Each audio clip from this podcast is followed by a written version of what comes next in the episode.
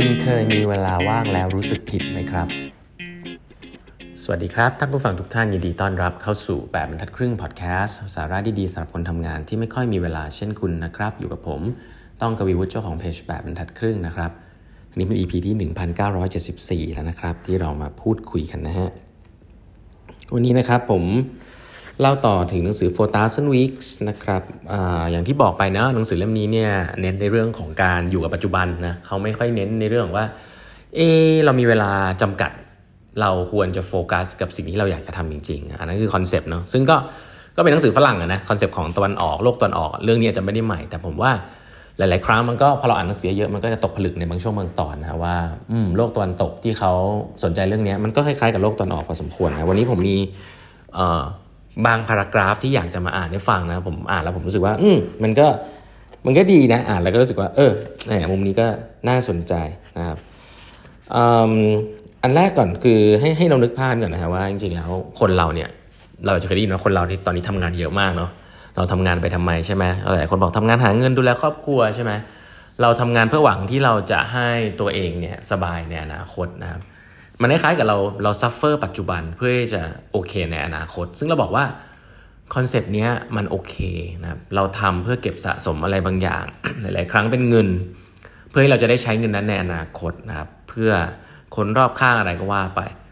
คือเราเนี่ยใช้ชีวิตปัจจุบันเพื่อที่จะไปใช้ชีวิตในอนาคตนะครับบางทีเรา suffer กับปัจจุบันเพื่อใช้ในอนาคต concept นี้ถ้าเอาจริงๆคือมันเป็น concept ที่ค่อนข้าง capitalism มากนะเป็น concept ของทุนนิยมมาก เพราะว่า มันเป็น concept ที่เกิดจากว่าเราสามารถเก็บ wealth ได้คุณลองนึกภาพดูนะในหนังสือ Sapiens เคยบอกไว้ว่าในยุคหนึ่งคุณลองนึกภาพว่าถ้าเกิดคุณทำได้มากสุดก็คือ คุณรวยจากการมีข้าวเยอะเพราะคุณปลูกข้าวเยอะอย่างเงี้ยแล้วคุณเอาไปแลกกับคนนั้นคนนี้ใช่ไหมแต่ถ้าข้าวมันเน่าเนี่ยมันหมายความว่าคุณก็เก็บมันไม่ได้เยอะมากเนาะคุณก็ต้องรีบใช้มันเพราะฉะนั้นคุณจะไม่ได้ทำงานเยอะจนเก็บข้าวแบบเยอะเต็มโลกไปหมดเพราะมันจะเสีย คุณก็จะทำงานในระยะหนึ่งที่คุณเก็บมันได้เพียงพอว่ามันไม่เน่า และคุณมีพอมีใช้ และก็ทำงานหลังจากนั้นต่อไปนะครับหรือแม้แต่มียุค hunter gatherer อย่างเงี้ยคุณทำได้มากสุดคือออกไปล่าสัตว์ใช่ไหมคุณล่าวัวมาได้ตัวหนึ่งคุณกินได้ทั้งอาทิตย์อย่างเงี้ยคุณไม่สามารถไปล่าวัวร้อยตัวมาทิ้งไว้ได้เนาะเพราะว่าเนื้อมันจะเน่า เพราะนั้นคุณก็จะไม่ได้ทำงานหนักขนาดว่าโอ้โหต้องล่าตัว productive มากเพื่อจะเก็บวัวพวกนี้เอาไว้ใช้ในอนาคตหวังว่าเราจะไม่ต้องออกไปล่าสัตว์กันอีกเลย มันเป็นไปไม่ได้ เมื่อคุณอยู่ในโลกใบนั้นเนี่ย คุณจะไม่ได้ทำงานเยอะนะคุณไม่ได้ทำงานเยอะเพราะคุณขี้เกียจเนาะแต่คุณการทำงานเยอะมันไม่ได้มีประโยชน์อะไรนะแต่พอมี concept ของ capitalism ของเงินทุนของตัวเลขต่างๆ ที่เรามีอยู่ทุกวันนี้มันเก็บได้ไม่จำกัด พอเก็บได้ไม่จำกัดเนี่ย ต้องบอกว่ามนุษย์หลายคนก็ติดอยู่ใน trap ที่แบบมีเท่าไหร่ก็ไม่พอ เป็นอย่างนั้นปุ๊บมันก็เหมือนกับว่าเราใช้ชีวิตอยู่ในอนาคตนะครับก็คือว่าเรายังไม่สบายสักทีเราเก็บเพิ่มเก็บเพิ่มไปเรื่อยๆนะ concept ก็คือว่าเก็บไปถึงเมื่อไหร่อันนี้เราไม่ทราบ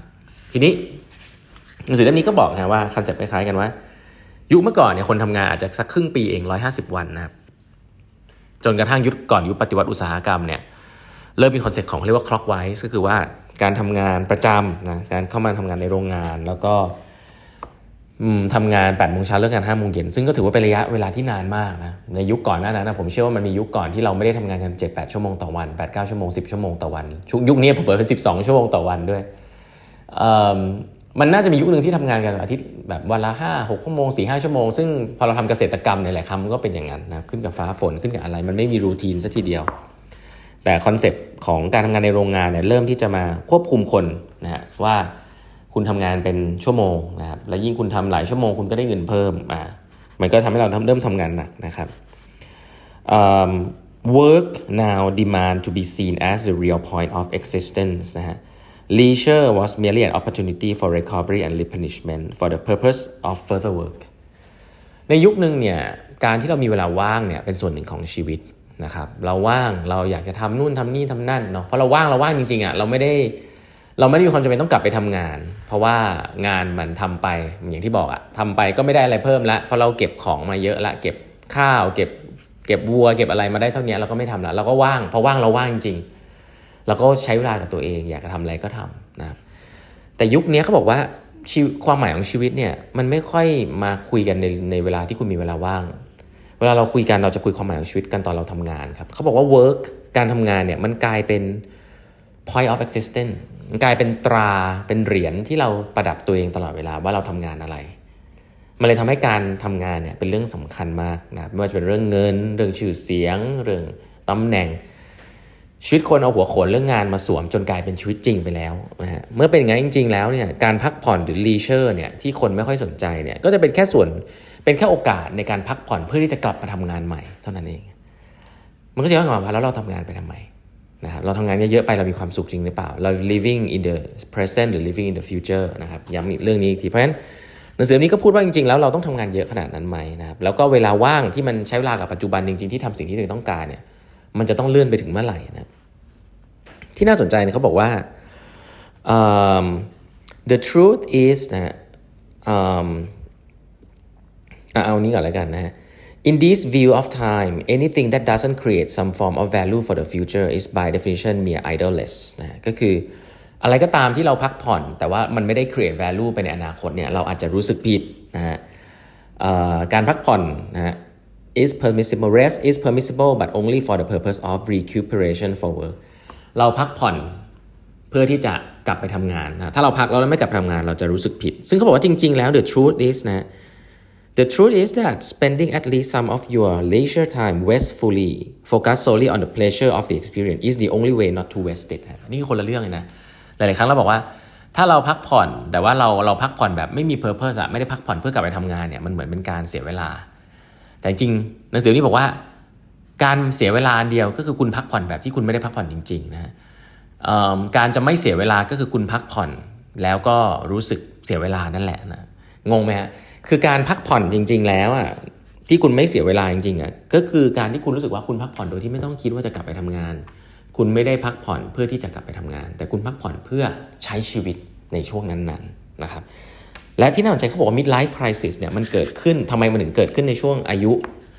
ที่เป็นอายุแบบ อายุกลางคนเนาะเพราะว่า midlife crisis เนี่ยเขาบอกว่ามันเกิดขึ้นกับคนอายุวัน 40 35 40 กว่าๆเพราะว่ามันเป็นยุคที่คนเริ่มจะ realize ว่าฉันไม่ได้อยู่ตลอดไป ฉันจะต้องตายอีกไม่นานแล้วและฉันทำอะไรอยู่เนี่ย